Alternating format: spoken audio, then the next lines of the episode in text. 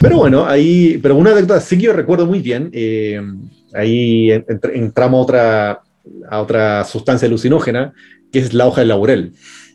La, hoja, la hoja de laurel, bueno, ha sido históricamente, hemos visto, no sé, están las hojas de olivo y de laurel en, las coronas de los, de los griegos, y era usado como alucinógeno en esa época.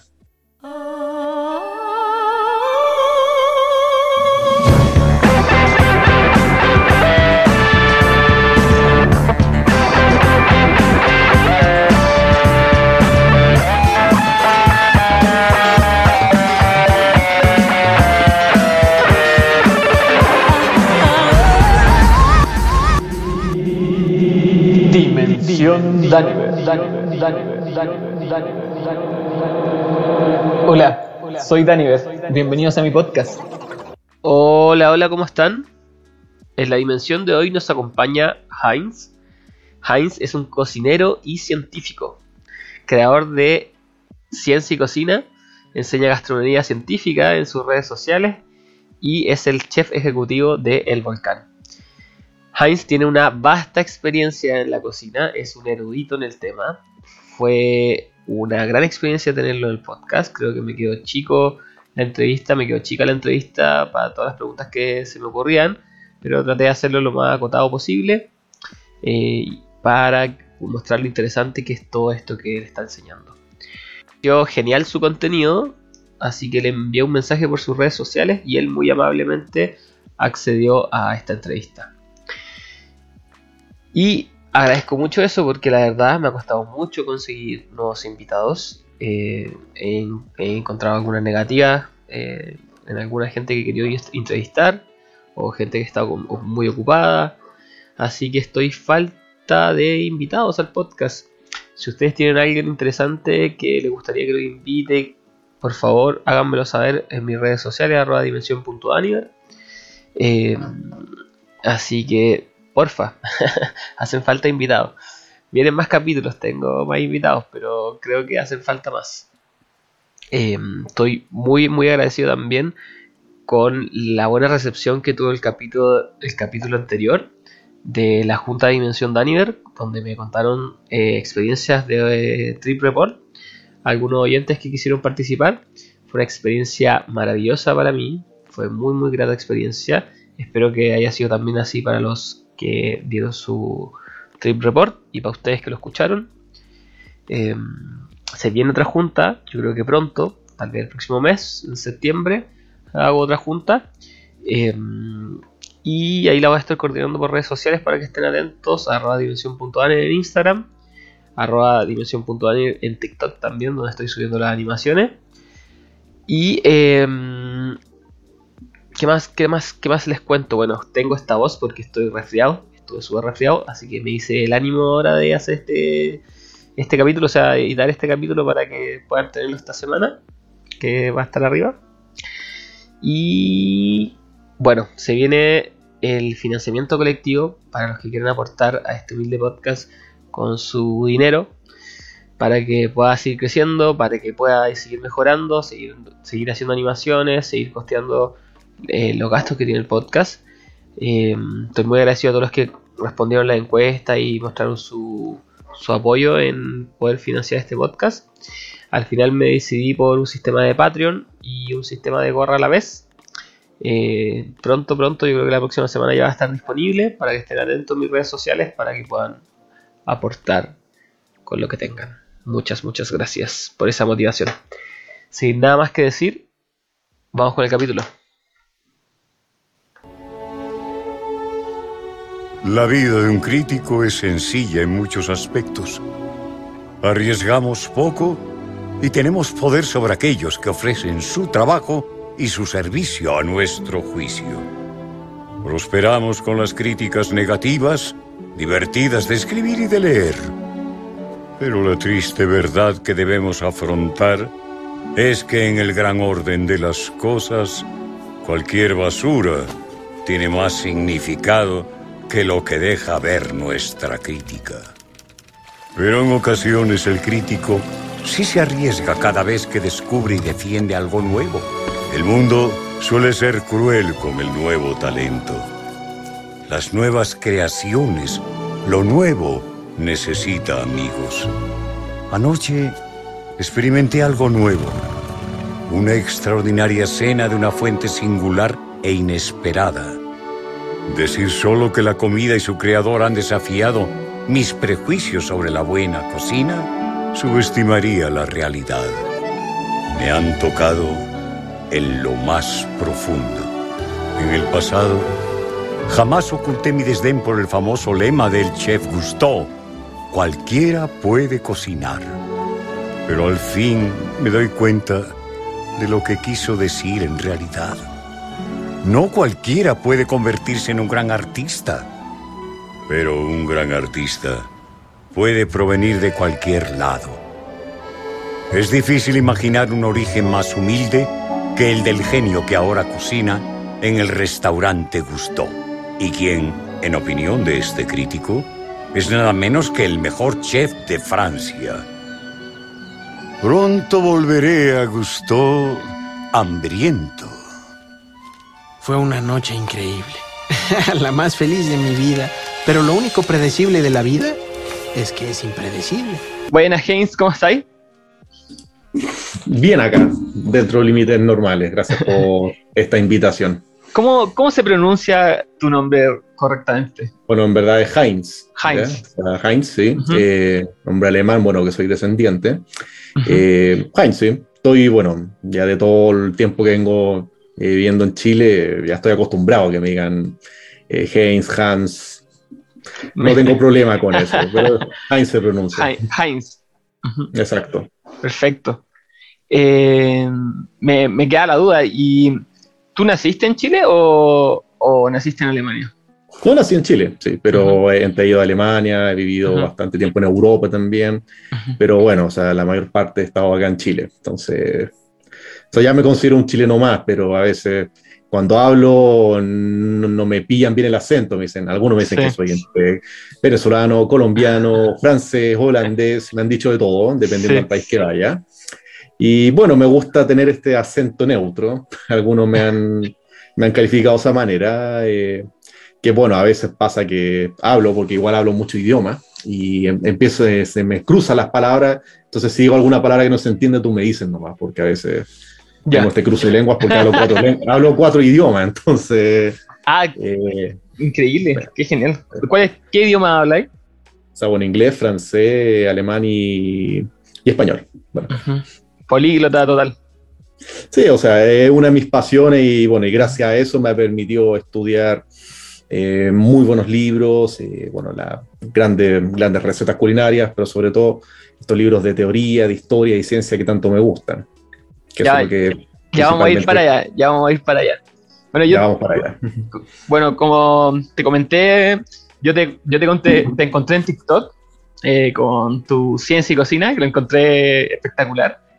Em, y dije, no, quiero entrevistar a este ser porque me interesa mucho saber de la historia de la cocina, justo lo que estamos hablando, porque se relaciona mucho con una de las temáticas principales del podcast, que es la psicodelia. Yo creo que de ahí partió un poco, porque como tengo entendido, la cocina es la primera ciencia, es la primera alquimia, por decirlo así. O así me lo pasaban en, el colegio, como que de la cocina parte después la alquimia, después la, la ciencia como tal. O sea, se dice que la, cocina empezó con el descubrimiento del fuego. Cuando se, descubrió el fuego, que bueno, mero accidente, podemos decir muchas teorías, y el hombre posiblemente por accidente descubrió que cuando alguno de sus alimentos, ya sea las raíces, los frutos que recogía o los trozos de carne, y cayeron al fuego y después el hombre los probó, ahí se dio cuenta y ahí, eh, gracias a eso, El hombre entendió la, el abanico de posibilidades que tenía colocando cosas al fuego o directamente a eso. Y muchos de los estudios antropológicos dicen que gracias a la, alimentación de esta comida cocinada al fuego fue que mutó nuestro cerebro, eh, se formuló, nos dio obviamente mucho del razonamiento que tenemos hoy en día, pero ese fue como el gran hito culinario, porque antiguamente el hombre se alimentaba de lo que encontraba a mano, lo, reptando, porque antes retaba el hombre, el hombre, hablamos del hombre neolítico en este caso, eh, comía lo que tuviera a mano, que insectos, eh, plantas, a veces se moría, a veces no, entonces se iban traspasando esa información entre ellos. Y bueno, y con este descubrimiento del fuego empezó todo esto, y bueno, y esa, y esa información se fue traspasando, fueron colocando mezclas, también hay algunas historias interesantes que dicen que cuando se cayó la carne, por ejemplo, al, agua de mar, al agua salada, y después el hombre tomó esta carne y la volvió a colocar el fuego, se dio cuenta de lo que podía hacer las sazones. Y ahí el hombre empezó a sazonar su comida, empezó a añadir agua de mar, empezó a mezclarlo con hierbas, y fue simplemente por esta, este concepto de, de ensayo, error, viendo, le gustaba, no le gustaba, que hasta el día de hoy cocinamos de una manera similar. En el fondo no podemos pensar en una cocina sin la acción del calor, sin la acción del fuego, porque bien eh, cocina se define como la acción de preparar alimentos, preparar, aderezar o sazonar alimentos. Y hay algo divertido porque cuando alguien me dice, yo no sé cocinar o no tengo idea de cómo cocinar, y yo les digo, está de lo contrario, porque todos sabemos de manera innata cómo cocinar.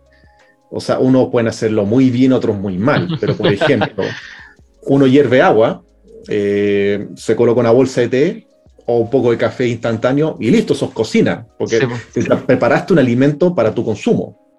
Eh, tomas una manzana, la lavas, la pelas o la cortas y eso también es cocinar, porque es un alimento propio para ti.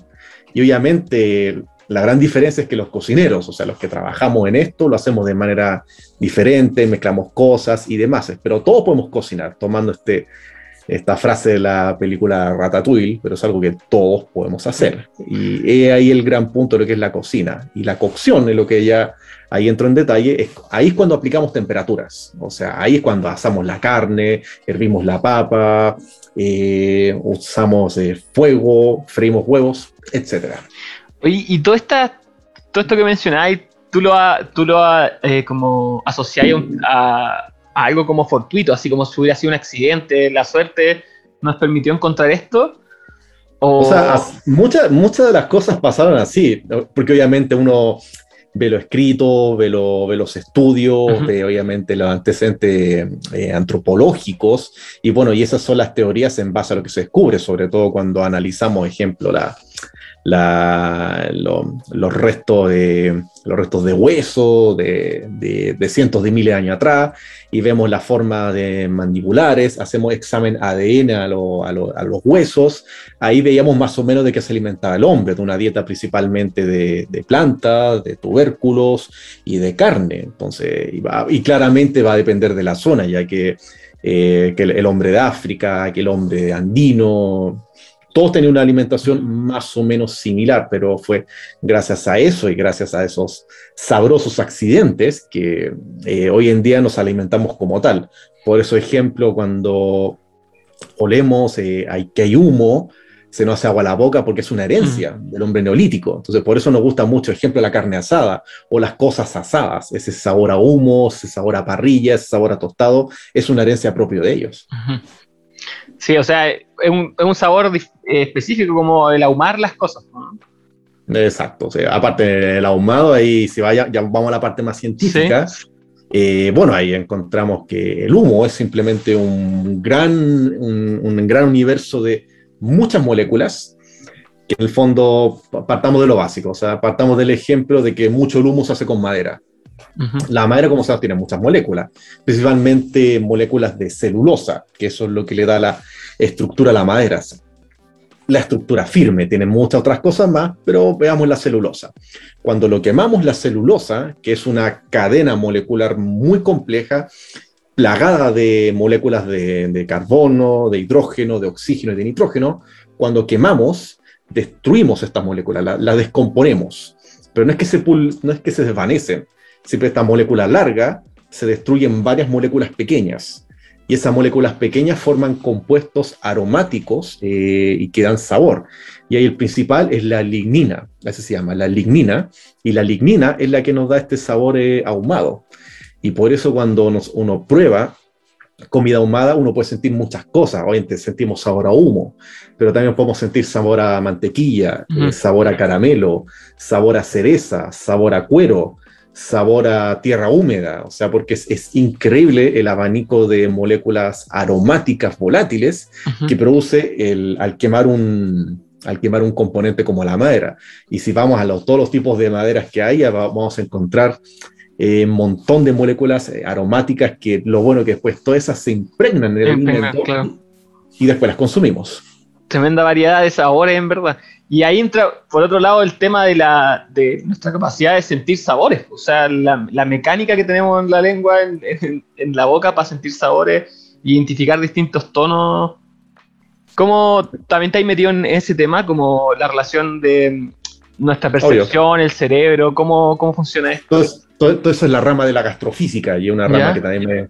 O sea, lo divertido que, bueno, que bueno, tal vez no lo dijimos al principio, pero yo, además de ser cocinero, que ese es mi, ese es mi, ese es mi, son mi estudio y demás, ¿eh?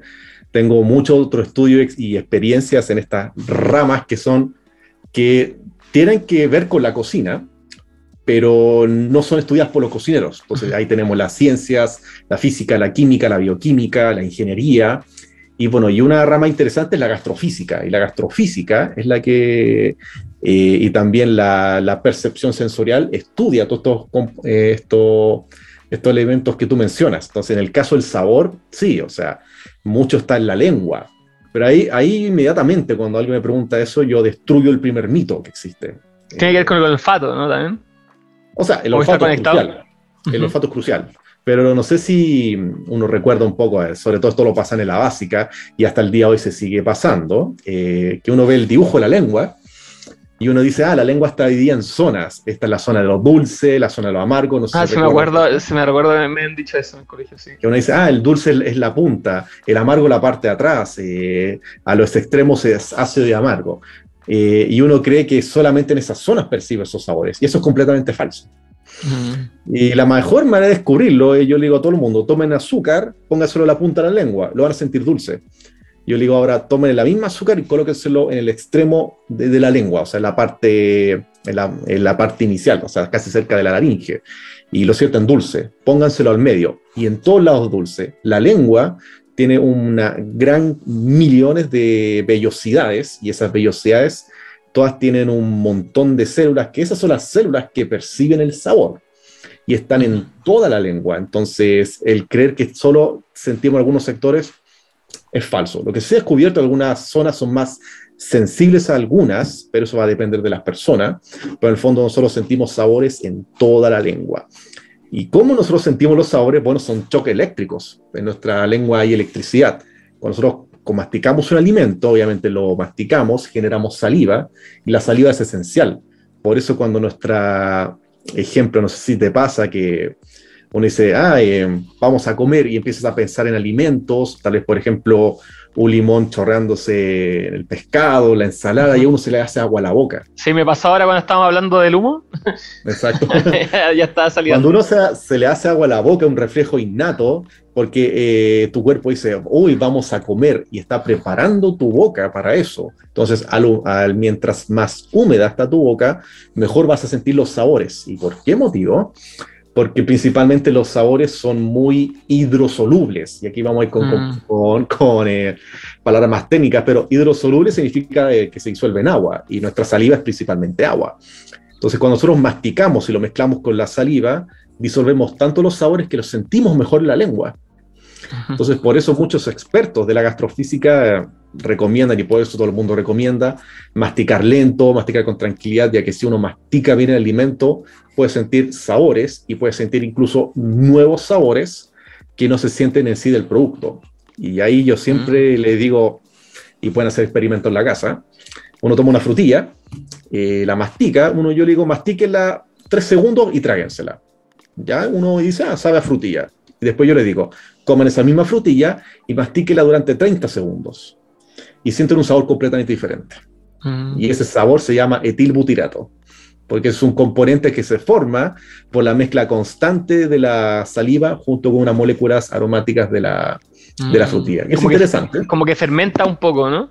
Más que fermenta, para la fermentación necesita mucho tiempo, pero la, saliva, con aparte de agua y amilasa, que es lo, que contiene principalmente, tiene otras moléculas.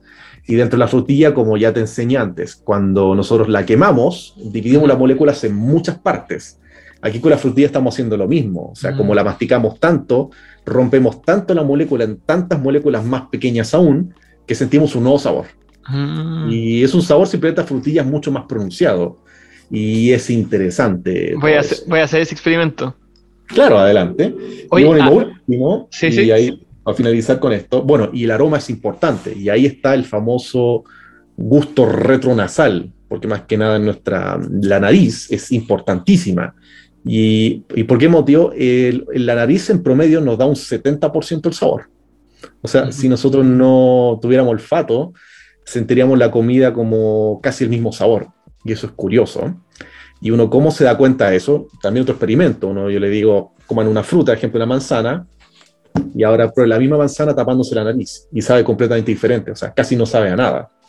¿Y por qué motivo eso? Cuando nosotros masticamos, estamos masticando la comida, se generan moléculas volátiles de aroma y esas eh, son olfateadas por atrás, por atrás de nuestra nariz, por la, por la cavidad retronasal. Y ahí es donde sentimos los sabores porque ahí justo se mezcla con el paladar y ahí sentimos el sabor final del producto. Y esto ocurre en, fracción de segundos. Y ese es increíble. Entonces, por eso es importante cuando comemos un alimento, más del 70% es el aroma propio del alimento, que lo sentimos adentro y el resto la tarea la hace la lengua, pero la unión de las dos es lo que nos da el sabor final. Por eso sabor se define como la mezcla de, de los componentes de gusto y de aroma de un alimento. Tanto completamente conectados. Exacto. Oye, y tengo entendido que el olfato es como el sentido más antiguo, ¿no? Como más arcaico, o sea, evolutivamente. O sea, bueno, primero fue la vista, eh, podemos hablar del tacto, pero en el olfato muchos se, o sea, muchos eh, percibían, por ejemplo, si algo les gustaba o no. O sea, ¿cómo fue que aprendimos de esa manera? O sea, por poner un ejemplo, cuando uno- comía algo y olía extraño, así, ex- olía como amargo, y después uno lo probaba y sabía amargo, eh, la, men- la mente lo relacionaba como que era veneno. Entonces, por eso hoy en Mm. día, cuando nosotros probamos cosas que son muy amargas, lo relacionamos con remedios o cosas que pueden que estén malas, ya que al- a nuestro cuerpo en general o a nuestra lengua no nos gustan mucho los sabores amargos. Pero hoy en día encontramos otro abanico de sabores amargos que nos gustan. Ejemplo, en el café. O el cacao. Y también el cacao. Y, ejemplo, la persona me encanta la rúcula. Que, Y ahí uno empieza a investigar que, eh, como dije, la todas las lenguas son diferentes y todos sentimos sabores de manera diferente. Por eso la- hay gente que la rúcula la siente excesivamente amarga y otros que la sienten amargo dulce. En mi caso yo lo siento amargo con un ligero dulzor, pero muy ligero y por eso me es muy, es muy agradable en mi caso. Y esto sucede en el 10% de la población a nivel mundial, pero uno siempre encuentra a alguien que, ah, eh, yo lo siento de manera diferente, es como el caso de la sacarina, hay gente que le sabe muy amarga y hay gente que le sabe muy dulce.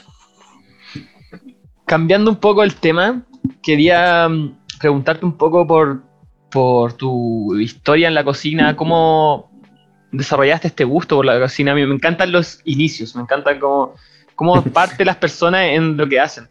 ¿Cómo empezó todo? Sí. O sea, bueno, en, en mi caso, ya desde que tengo memoria, eh, yo ayudaba mucho en la cocina a mi madre, a mi abuela. eh, siempre, no sé, eh, pelando choclo, sacándole el vaina a los porotos, pelando cosas, eh, mezclando harina. Yo siempre ayudaba en la cocina y me gustaba. O sea, mi madre siempre nos inculcaba todo en tareas en la cocina, en tareas de la casa, por eso fuimos una familia siempre muy unida. Pero yo siempre la cocina, me encantaba. Y ya cuando tenía nueve años, recuerdo bien, eh, porque yo siempre cocinaba al lado de mi madre, y a los nueve años eh, tuve mi primera aventura cocinando solo. Y ahí hice mi, primer pie de limón, que es lo primero que recuerdo que hice yo mismo. Tomé un libro, lo leí, seguí al pie de la letra. Y obviamente el pie de limón salió, como digo yo, comestible. O sea, obviamente la familia te dice, ay, que está rico, pero yo me acuerdo, o sea, no había cámaras digitales como le he tomado fotos, sé que me quedó horrible. El sabor sé que no estaba malo, pero quedó horripilante. Pero bueno, eh, me gustó la experiencia y seguí haciendo, seguí haciendo, prácticamente casi todos los días cocinaba algo. Y ya a esa edad me dije a mí mismo, me quiero dedicar a esto. O sea, me encanta la Mm. cocina.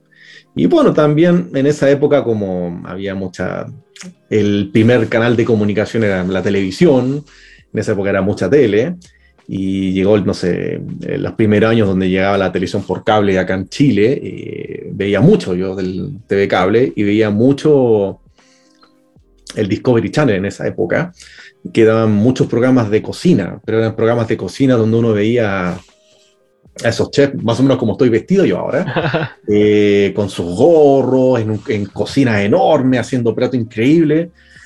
Yo dije, wow, teniendo nueve años, dije, wow, o sea, quiero ser como ellos y con esos uniformes, porque se veían tan estilizados, tan impecables, haciendo unos platos increíbles, o sea, no podía creer porque obviamente uno en esa época se veía cocinando en la, en la, televisión, veía, no sé, ejemplo, cocinando con Mónica, en los, en los manantiales, eh, que admiro, admira a esa señora, que en paz descanse, pero eh, uno veía cocinando en matinal. Entonces uno nunca lo relacionaba con el mundo profesional, pero desde que lo vi ahí lo relacioné con el mundo profesional y me dije a mí mismo, quiero ser como ellos. Y continuó con el tiempo, pero principalmente fue por eso. Y obviamente eh, quería hacer otras cosas, no sé, quería ser ingeniero electrónico porque me gustaba desarmar. Yo desarmaba, no sé, personal estéreo, desarmaba casetera, desarmaba todo. Nunca la rearmaba porque me encantaba desarmar. Eh, pero fui, siempre era súper, súper, súper curioso. Yo, eh, ese era el punto. Y la otra cosa que me gustaba era, me gustaba leer mucho. Aparte de la televisión, sí, pero me criaron mucho con la lectura. Dato, yo aprendí a leer a los cinco años entonces, ah, o sea, ya estáis leyendo de, de, chiquitito.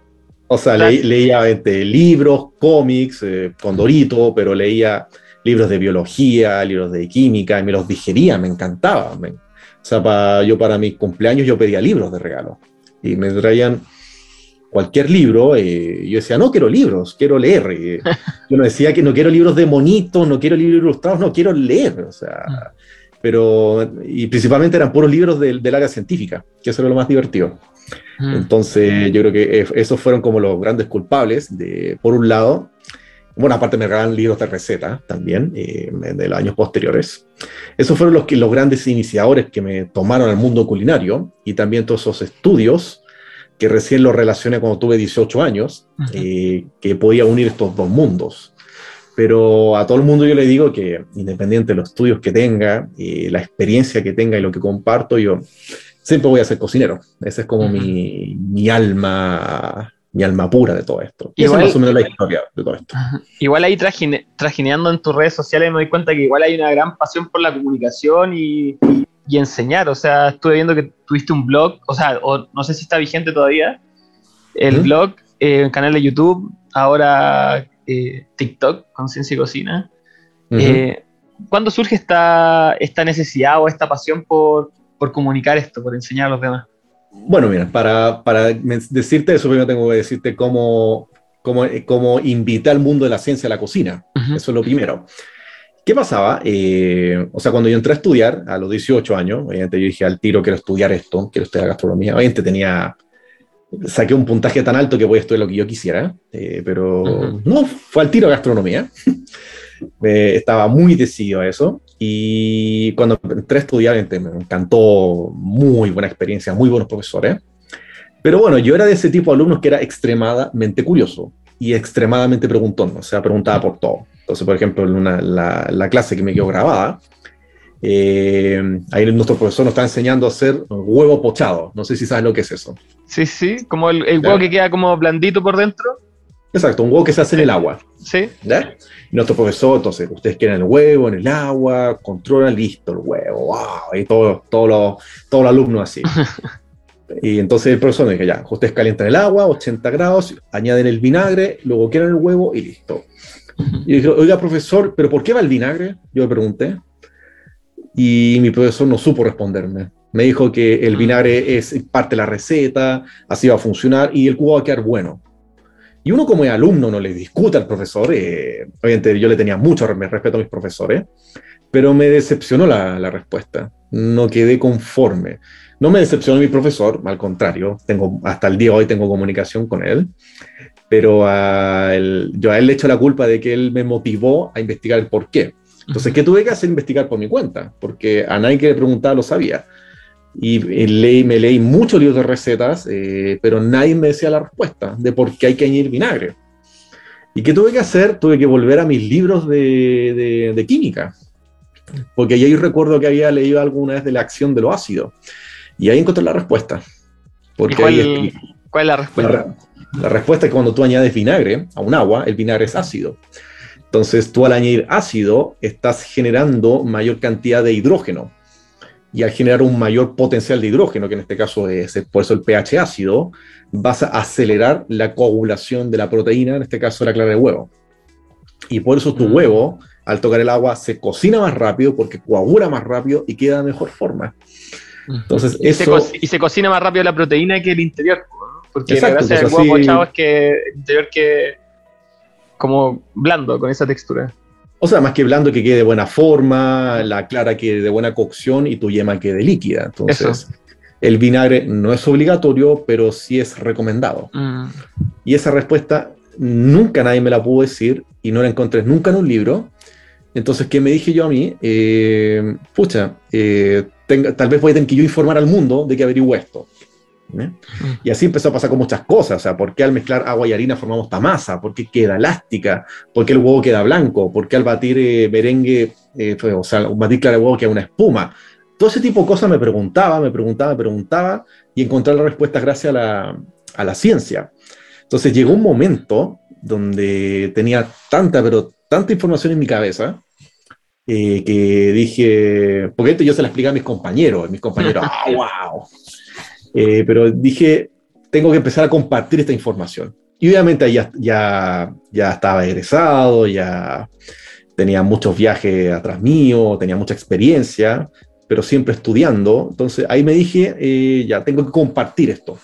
Y, obviamente, y ahí esa era la época, no sé, de MSN, de Messenger, de todas estas aplicaciones, y era el auge de los blogs. Entonces dije, voy a hacerme un blog, hice un blogspot, y se llamó, y como lo bauticé, lo bauticé como I'm Chef.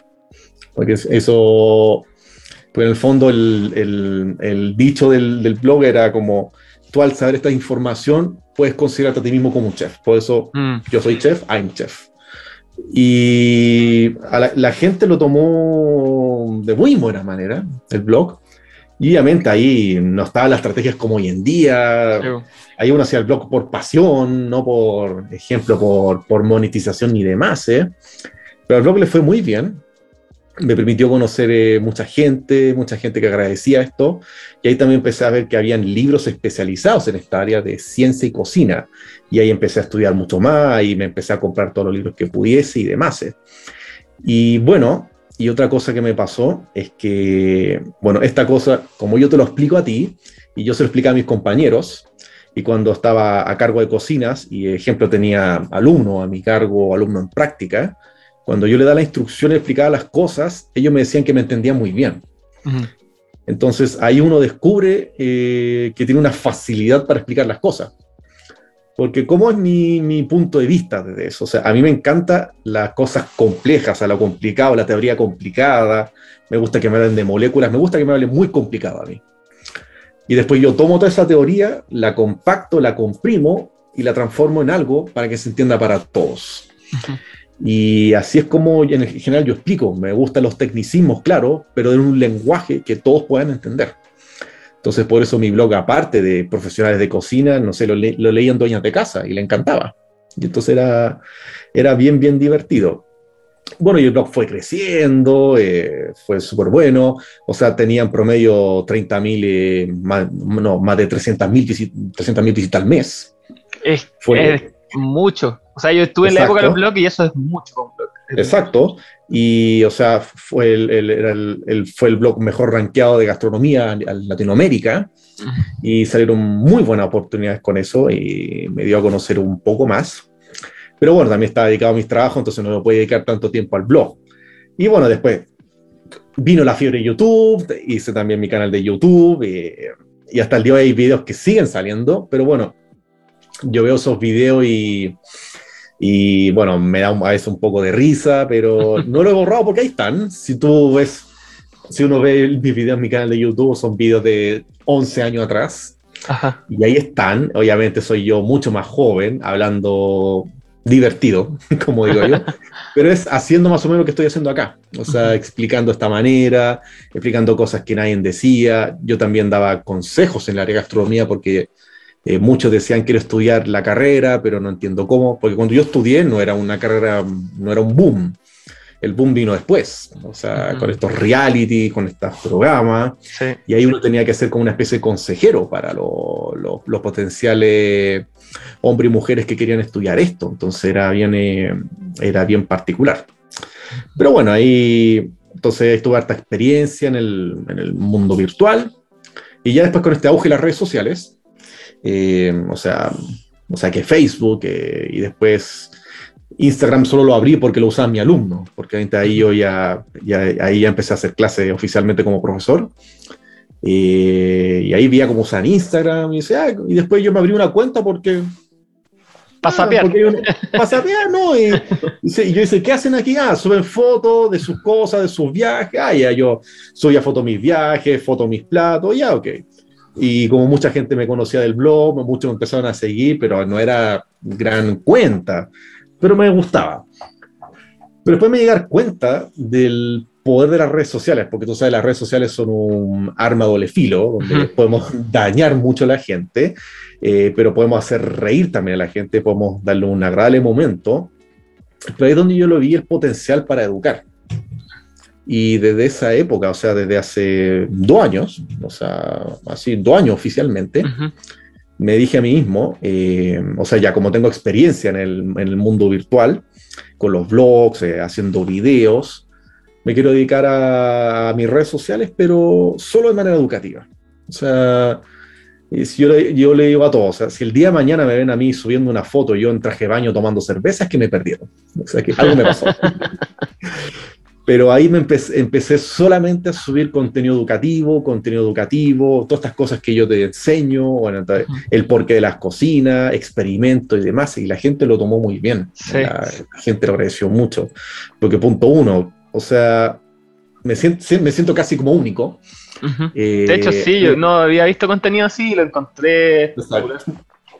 Entonces, y ahí está una de las primeras cosas que yo siempre le aconsejo a todo el mundo, y sobre todo a mi alumno y estudiante. O sea, tengo más de 500 estudiantes, los cuales han pasado por mí, y van y creciendo hasta el día de hoy. Y yo les digo a todos, o sea, si, uno, si uno le quiere ir bien en la vida, aparte que, que te tiene que gustar lo que, te, lo, que, lo que uno hace, tienes que buscar cómo diferenciarte del resto. Y todos podemos ser diferentes, o sea, solo en cocina sabemos que está la pastelería, la cocina, tenemos miles de ramas, en pastelería tenemos la panadería, chocolatería, repostería, alta repostería, hoy día hay gente especialista en macarrons, eh, etcétera. En el caso de cocina, bueno, especialista en carne, especialista en alimentación vegetariana, especialista en comida internacional, eh, peruana, china, montones de especialidad en cada caso. Y, y, uno cuando dice, ah, el mejor cocinero, en ejemplo, en cocina peruana, ah, es él. El mejor asador de carnes, ah, es ella, etcétera uno siempre va a encontrar especialistas en cada área. Entonces yo elegí esta área porque uno, eh, eh, aparte de buscarme diferenciarme del resto, yo dije, quiero darle un aporte al rubro, mm. porque de esa manera, yo, eh, o sea, la gran misión que tengo yo de, de estas cosas que hago yo, es para decirle a todos que, obviamente, porque ahí, ahí, es cuando yo le pongo ejemplo a muchos. Eh, cuando uno le cuenta, ah, no sé, mi hijo, mi hija es ingeniero, es médico, es dentista, uno siente orgulloso al tiro. Cuando dice, pero mi hija es cocinero, o sea, es chef. Dice, ah, qué bueno, qué, qué rico. Pero nunca me siento como que se, se siente súper orgulloso, a no ser que uno lo haga bien. Entonces, ¿qué estoy buscando yo? Demostrar que el cocinero, la cocinera, el chef, etcétera, es una persona culta y estudiosa. Y tenemos mucha teoría, tenemos mucha historia, pero bueno, hace falta alguien que se los, que se los diga a todos y le enseñe a todos, y yo decidí tomar ese papel. Sencillamente. estoy convencidísimo que, que lo estáis tomando muy bien. O sea, vi los videos de TikTok. Hay un video, creo, de los más virales que tenía, el del merengue.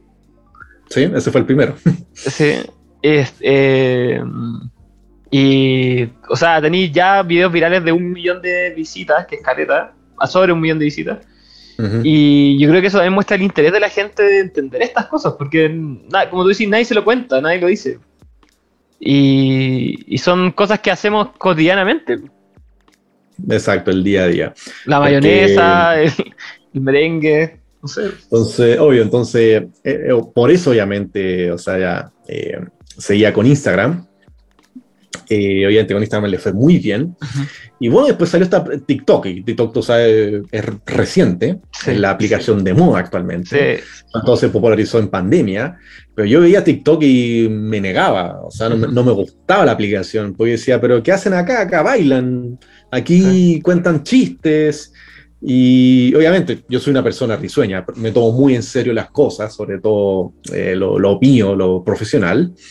Pero bueno, o sea, yo siempre he tenido una mentalidad de que hay que ser productivo, no me gustan las cosas que desconcentran. Entonces, para mí TikTok era una herramienta que desconcentraba demasiado. Porque, no sé, a veces veía a mis alumnos que veían eh, chistes, veían virales. Eh, y yo por eso, cada vez que veía eso y veía noticias de TikTok, de, salía, no sé, por un viral que alguien, no sé, que alguien que se tiró de un piso, bailaba. O sea, nunca me gustó la plataforma, nunca. En ese momento me gustaba. Pero, pero después, bueno, eh, ahí metiéndome un poco más y sobre todo siguiendo recomendaciones de mi señora, que ella, digo, al tiro ha tenido un muy fuerte impacto y opinión en, en, lo que es las redes, porque ella es especialista en temas audiovisuales. Entonces, si hay buen contenido, buen audio, es porque ella me ha enseñado mucho. ah, perfecto. Trabajo en equipo. yo soy la mente nomás, pero ella ella dice está bien, está aquí, etcétera. Eso te, iba, a comentar que la calidad de tus videos es espectacular también. O sea, sí, la considero buena calidad, me falta mucho por aprender, pero ha sido todo autoaprendizaje en el fondo. Pero bueno, o sea, vi la, eh, mi señora me dijo, ve la plataforma, yo la veía y no me seguía gustando, pero hasta que un día dije, mm, ya, ya quiero ser parte de, de gente que enseña en TikTok porque si, si me lo propuse en Instagram y funcionó, ¿por qué no vamos a TikTok? Y después investigando un poco, encontré que había mucha gente como yo que educaban. Y ahí uno ve que hay abogados, hay gente enseñando a hacer finanzas, hay también científicos enseñando, no sé, la física, la química, de manera súper educativa. Eh, entonces dije, ah, perfecto, hay gente que es como yo, somos pocos, pero hay gente como yo, pero lo bueno que tienen un fandom, he visto médicos también, no sé, ginecólogos, hay de todo, sí. y bueno. Y bueno, también claramente hay, hay cocineros haciendo recetas, entonces dije, bueno, vamos a hacer la prueba. Y ya como uno ya tiene experiencia en estos temas de viralidad y demás, eh, y de cómo generar un impacto, dije al tiro, ya el primer video que coloque en TikTok va, va a mencionar quién soy yo, o sea, quién esto es lo que hago, este es mi estilo y demás. Y por eso fui con un video potente al principio. Y yo lo subí con toda la honestidad diciendo, ya, quiero lograr eh, de aquí a dos semanas mil seguidores, así muy honesto. Quiero que el video tenga un par de likes y listo. Y saber que la gente estoy acá y voy a subir, no sé, un video a la semana, así, con mucha honestidad, con mucha humildad. Y bueno, y subí el video ahí el 16 de junio, me acuerdo muy bien. Y ya a fines de ese día ya tenía ya más de, no sé, 300.000 visualizaciones. Desde que ingresé a TikTok tenía 70 seguidores y después al otro, al día siguiente ya tenía más de 30.000 seguidores. O sea, fue, fue impactante. Fue impactante, sí. Obviamente yo en Instagram me va bien, pero no, no había medido ese impacto de TikTok y fue wow. O sea, el recinto fue increíble. Esa, es la magia, esa es la magia de TikTok, el alcance orgánico que tiene es una locura. Exacto. Se puede llegar a mucha gente. Hay muchas cosas que uno puede analizar, pero en el fondo lo que más me gustó es que mi mensaje se entendió. Mm. Eh, o sea, la gente que me fue a dejar mensaje y comentarios hasta el día de hoy son gente que les gusta, que aprenden, que colaboran. Entonces, en el fondo, esa es la misión, otra cosa que quiero lograr yo, lograr esta comunidad donde podamos colaborar, podamos opinar de esto, y que agradezcan esto, porque más que nada, eh, como tú mismo antes lo dijiste, yo vengo mencionando, nadie te explica esto, eh, nadie te dice que la cocina todos los días tiene esta, esta increíble procesos físico-químicos que te pueden enseñar más a cómo apreciar y entender la cocina. Y yo creo que fue, increíble y la gente lo entendió muy bien. Y ha sido un mes y medio nomás. Y bueno, mi cuenta sigue explotando ya, voy casi a los 500 mil ya, o sea, pero yo como todos les digo, yo esto me lo tomo con responsabilidad, o sea, entonces eh, muchos saben que cuando uno tiene un conocimiento, eh, también hay una responsabilidad tras ello. Sí, me, siento con la responsabilidad de seguir haciendo esto, de seguir especializándome, yo por eso estudio todos los días, leo, investigo, pero aparte también soy parte de una, de, una, de mucha agrupación y comunidades de expertos en esta área. Entonces ahí es donde, por ejemplo, pertenezco a agrupaciones donde están los los más eh, selectos eh, científicos a nivel mundial, que son especialistas en esta área, en el área de física y de química, y que han escrito libros de, de la ciencia en la cocina, porque esta disciplina empezó el año 70, curiosamente. Ah, es, reciente, es reciente igual. Sí, o sea, que recién en los años, en los años, en los años 70, en un discurso que dijo Nicholas Curti, que él es uno de los padres de la, de, la, de la, cocina, de la gastronomía molecular o la gastronomía científica, que se llama hoy en día, él dijo una vez, eh, es increíble que, que, hoy en día sepamos la temperatura de la estrella de Venus, o sea, la temperatura interna de la estrella de Venus, pero no sepamos cómo funciona un soufflé. Y un soufflé es una preparación culinaria. Y era verdad, porque nadie te decía, ah, el soufflé crece por esto. Es que, claro, era como, como el tema del vinagre, es una, es una cosa que se descubre, pero es como que se hace como mecánicamente o intuitivamente y como que se va pasando el dato, pero no está la pregunta detrás, como qué está pasando aquí detrás de esta reacción o de esto. Entonces, es la Entonces, es ahí, lo, es ahí lo divertido. Entonces, yo por eso yo creo que en esta época, sobre todo en esta era del Big Data, donde hay muchísima, muchísima información, eh, donde la gente tiene muchas ganas de aprender y eso es bueno. Entonces ahí es donde estoy aprovechando esta oportunidad, pero sobre todo también con un fin de, combatir la desinformación, porque ese es otro problema. Porque hay un montón de desinformación en nuestra área, lamentablemente, pero nuestra área no se ve afectada, o sea, no principalmente la cocina, pero sí se ve afectada, ejemplo, el área de la alimentación, el área de la nutrición y el área de la confianza. Entonces, ahí es donde uno dice, porque ejemplo, muchos dicen, ah, pero si tú comes esto te mueres, es veneno, esto te da cáncer. Hay tanta basura en vi, una, vi un post tuyo de la Ginomoto, por ejemplo. Exacto.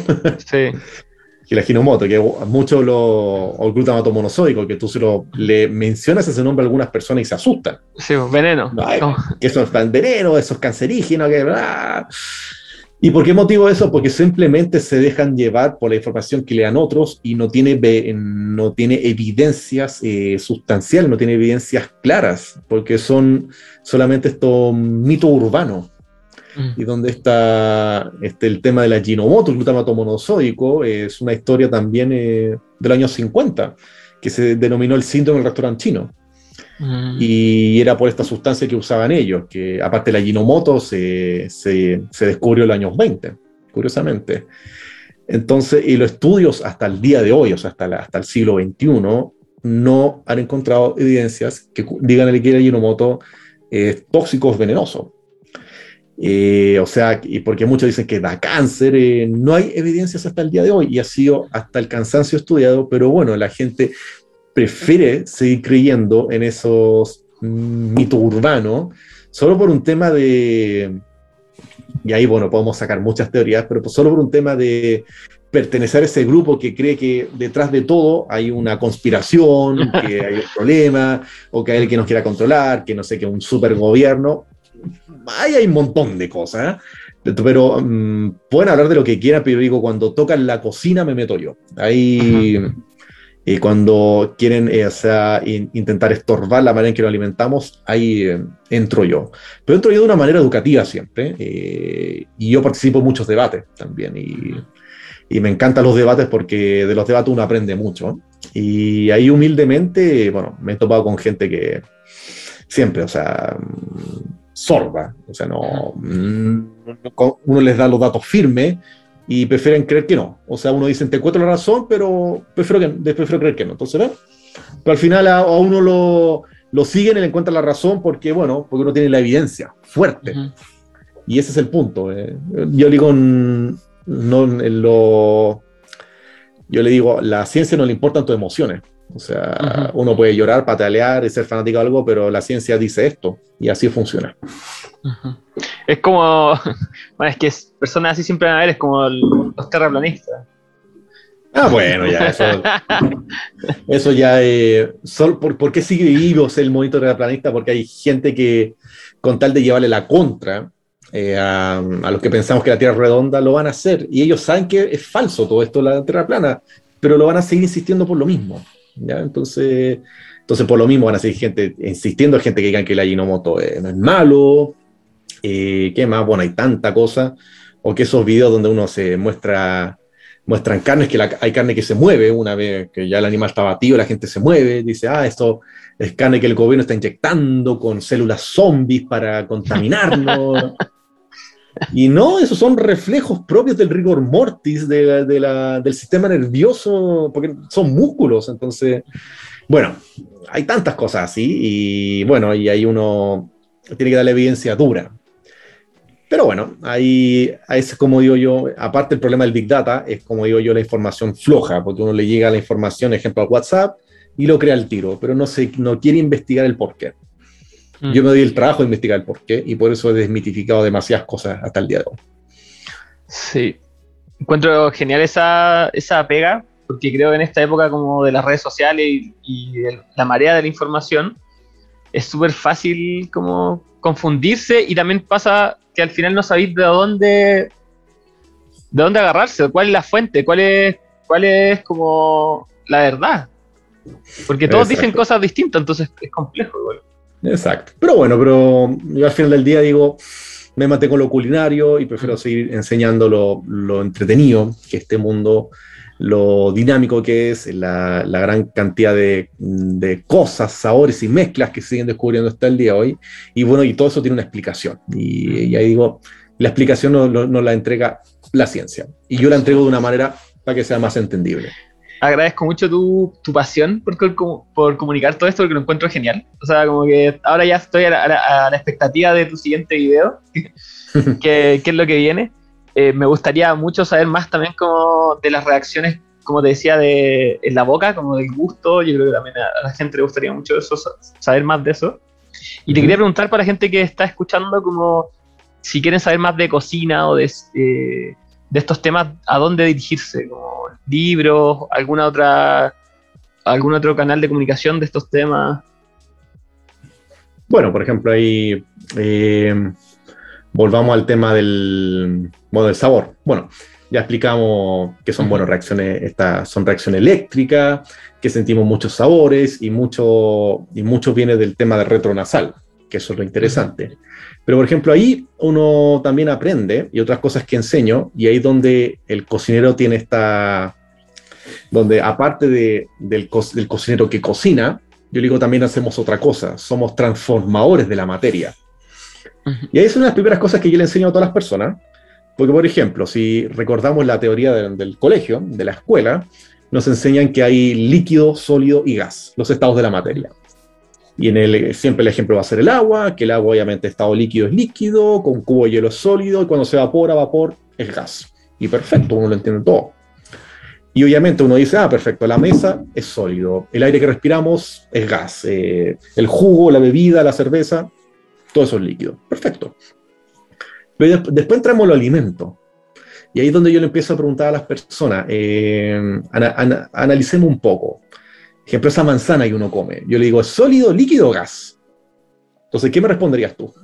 Claro, o sea, de primera instancia es sólido, pero por lo que hemos hablado tiene de todo. Tiene líquido, tiene gas, también libera moléculas de olor.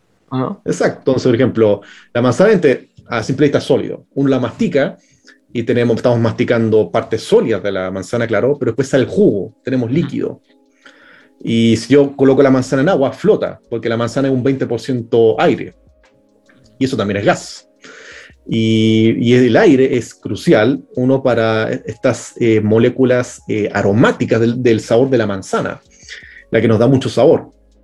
Entonces ahí tenemos un buen ejemplo. Después vamos a un pan. Entonces un pan cuando lo mastica, obviamente es crujiente afuera, pero adentro, eh, es húmedo, bastante más consistente, chicloso, pegajoso, podemos decir muchas cosas, pero tiene aire. Yo lo primero que le enseño a las personas es que el ingrediente principal del pan es el aire.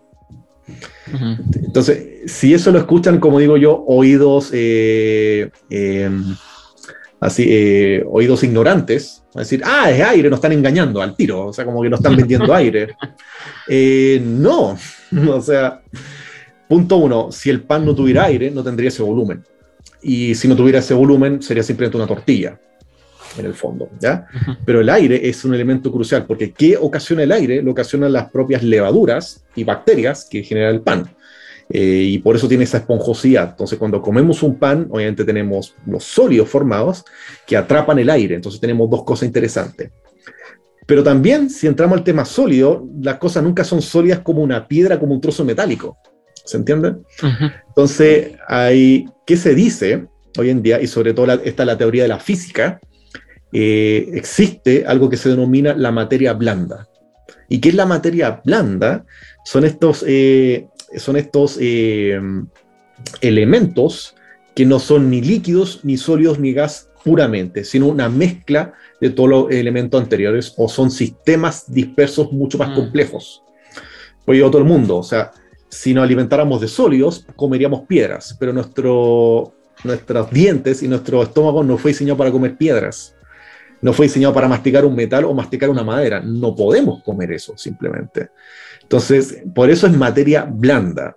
Y por ejemplo, materia blanda, un pan crujiente, porque a pesar de que sea crujiente, lo podemos masticar. Es blando para nosotros, ¿se entiende, no? Sí, sí, sí. Entonces, eso es una de las primeras cosas que enseño este mundo. Nosotros somos consumidores de materia blanda. O sea, nunca algo va a ser 100% líquido, 100% sólido, 100% gas. Acepción, ejemplo, del, del, agua que bebemos, obvio.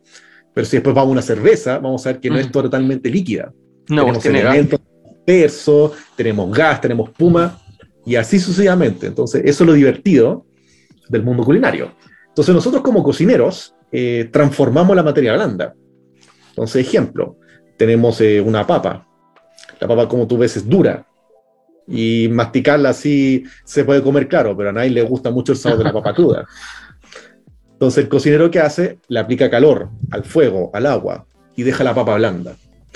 Y aquí está la gran duda que, o sea, que a muchos profes le, hacen, y, ese va a ser el preview de mi próximo eh, video. Eh, porque un profesor dice, hágame cualquier pregunta. Ah, ya. ¿Por qué el agua hirviendo, una papa que es dura la deja blanda y un huevo que es blando lo deja duro? Y hay muchos profes que no responden. Bueno, yo tengo la respuesta. si quieren saber la respuesta, bueno, la subiré pronto. Pero en, palabras, en palabras sencillas, eh, la, papa tiene almidones, obvio, y estos almidones absorben agua y luego explotan. Rompe la celulosa que es de la papa y por eso queda blanda. Entonces, cuando tú masticas una papa que es blanda, tiene un sabor propio y uno dice, ah, papa cocida, papa hervida, etc. Pero después si tú tomas esa papa y la mueles, cambia su sabor. Mm. Porque cambia la percepción, uno dice, ah, esto es puré de papas. Entonces, una de las cosas que uno aprende es que las texturas que el cocinero le da cambian rotundamente el sabor sin la necesidad de añadir otras cosas. O sea, piensa que ni siquiera hemos añadido sal. Sí. Acá. No hemos añadido ni mantequilla, ni leche, nada de eso. Entonces, dependiendo de la textura que tú tengas en el plato, te vas a cambiar el sabor. Entonces, por eso, ejemplo, muchas de las cosas que son puré, no sé, un puré zanahoria, un puré garbanzos como un hummus, o una crema de verduras que tienen, son eh, texturas mucho más blandas, mucho más lisas, son completamente diferentes al producto en bruto en sí. Entonces, dependiendo de la textura que le demos el alimento, vamos a cambiar rotundamente su sabor. Entonces, eso es otra cosa muy interesante. ¿Pero eso es por la, por la sensación que producen al tacto o también es porque hay un cambio molecular al cambiar de textura? también hay un cambio, porque como te dije antes, si nosotros masticamos una, una frutilla durante 30 segundos sea diferente. Claro. Entonces, aunque suene mal esto, una papa molida es como que una persona ya la masticó. Mm. ¿Se entiende? Obviamente, no, no vamos a decirle eso al cliente, pero en el fondo, para que se entienda bien, todas estas cosas molidas son predigeridas, mm. porque las digiere una, un movimiento mecánico, ya sea una moledora, pisadora, etc. Entonces, nuestro cuerpo hace menos esfuerzo en digerirla, por eso nos sabe completamente diferente. Y están las moléculas dispersas de otras maneras. Entonces, y solo con el ejemplo de la papa, y si traducimos todos los alimentos que tenemos, vamos a encontrar una infinidad de posibilidades que tenemos. Entonces, por eso, de un solo producto podemos lograr múltiples sabores dependiendo de cómo lo cocinemos, porque si lo cocinamos en agua, lo freímos, lo horneamos, lo, lo deshidratamos, todos nos dan sabores diferentes y después de ese resultado que tenemos le damos otra textura, ejemplo, lo molemos, lo pulverizamos, lo machacamos, damos otra textura al final. Entonces eso es lo interesante que, ejemplo, de una zanahoria puedo lograr 30 sabores diferentes, solo cambiando la técnica. Qué locura. O sea, en verdad hay que... Me habláis ahí se me abren las posibilidades y las comprensiones de la cocina. Como... Exacto.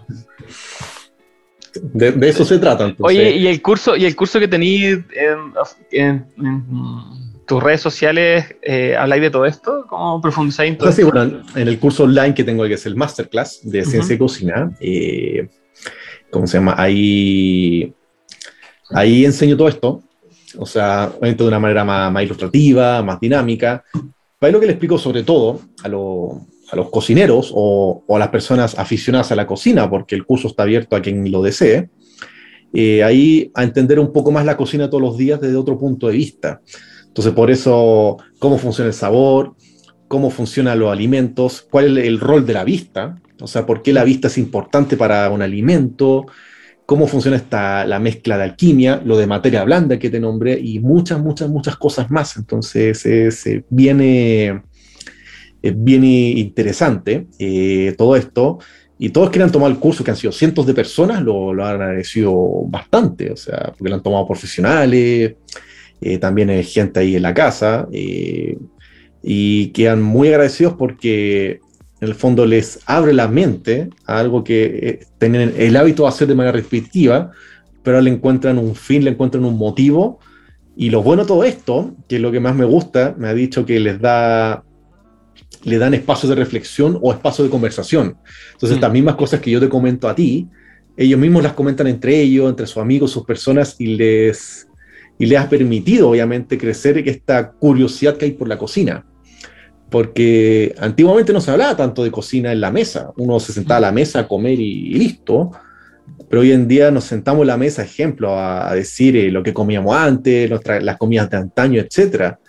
Pero qué entretenido que estoy como motivando a que la gente también diga, oye, esto que cociné eh, sucede por esto, por estas mezclas eh, moleculares, sucede esta reacción, este tema con las proteínas. Eso me apasiona, eso me gusta y qué bueno que esté pasando eso eh, a nivel general. Pero qué bueno empezar a lograr este pequeño impacto a las personas de que valoricen más esta cocina todos los días, porque alimentarse es crucial, es esencial, lo sabemos, pero en la alimentación también está la diversión y la diversión también encontramos el conocimiento. Ah, interesante, estoy ya, tengo, me picó el bichito, quiero, voy a ver tu curso, voy a ver de comprarlo, me interesa saber más, bueno, quienes escuchen el podcast, eh, contáctenme y ningún problema, puedo, puedo darle un buen eh, descuento al curso. Todavía. ¿Cuáles son tus redes sociales para que te puedan contactar? Eh, me, pueden buscar por nombre, Heinz Boot, eh, si ponen Heinz saldré al tiro. Pero si no, mis redes sociales son IMChef, es IMChef7, ahí me encuentran. Y eso, eso así son mi, todas mis redes, mi canal de YouTube, mi TikTok y mi, y mi Instagram. Obviamente mis dos redes más potentes hoy en día son eh, Instagram y TikTok puntualmente. Y como dije anteriormente, son 100% educativas. Buenísimo. Oye, quería ir al tema que te había comentado sobre eh, un tema repetido en el podcast, que es la psicodelia. quería saber qué, cuáles son tus experiencias con ese tema y cómo podemos relacionar un poco la cocina, porque como, como te decía... Eh, podemos, eh, hablamos de la psicodelia en este caso, hablemos obviamente, no sé, de sustancias alucinógenas. Dejando de lado las conocidas, eh, canábica y demás. Eh. A, propósito, haciendo paréntesis, sabemos que hoy en día la cocina canábica es muy, potente. Se está usando como buena terapia. Hay muchos expertos en esa área. haciendo ejemplo los famosos Happy Muffins, Happy Cookies, Y yo, yo lo encuentro un área muy interesante. Es más, yo he estado con alumnos que han hecho su tesis de eso y, Sí, po. y le he respaldado su tesis. Un tiempo yo cocinaba chocolates de, de, de marihuana y el proceso para extraer el THC es toda una ciencia. O sea, hay hay que Exacto. calentarlo a cierta temperatura porque a cierta temperatura se adhiere a la grasa, a la grasa porque es lipo, liposoluble. Liposoluble. Sí. Entonces, eh, eso es lo primero que le enseño mucho esto, o que quieran entrar al mundo de la cocina canábica, eh, que el- eh, la, obviamente esta sustancia es principalmente liposoluble, entonces por eso pueden hacer aceites o mantequillas, y después esos mismos aceites y mantequillas lo pueden usar en cualquier receta, y ahí tenemos los queques, los muffins, las galletas, hasta un puré de papa, pero bueno, se relaciona mucho mejor en sustancias dulces, el, ah, el tema canábico, sobre todo por un tema de conservación. Y bueno, ahí tiene todos los mismos efectos, pero de otra manera, pero eh, en el fondo los estudios que he visto han, han tenido muy buen resultado, sobre todo a, ni- a- a nivel mundial. Pero bueno, pero si vamos a otro tipo de sustancias dentro del mundo culinario, vamos a encontrar que hay otras sustancias que, bueno, tenemos también las drogas legales, como decimos. Eh, la primera el chocolate, la primera que se me viene a la mente.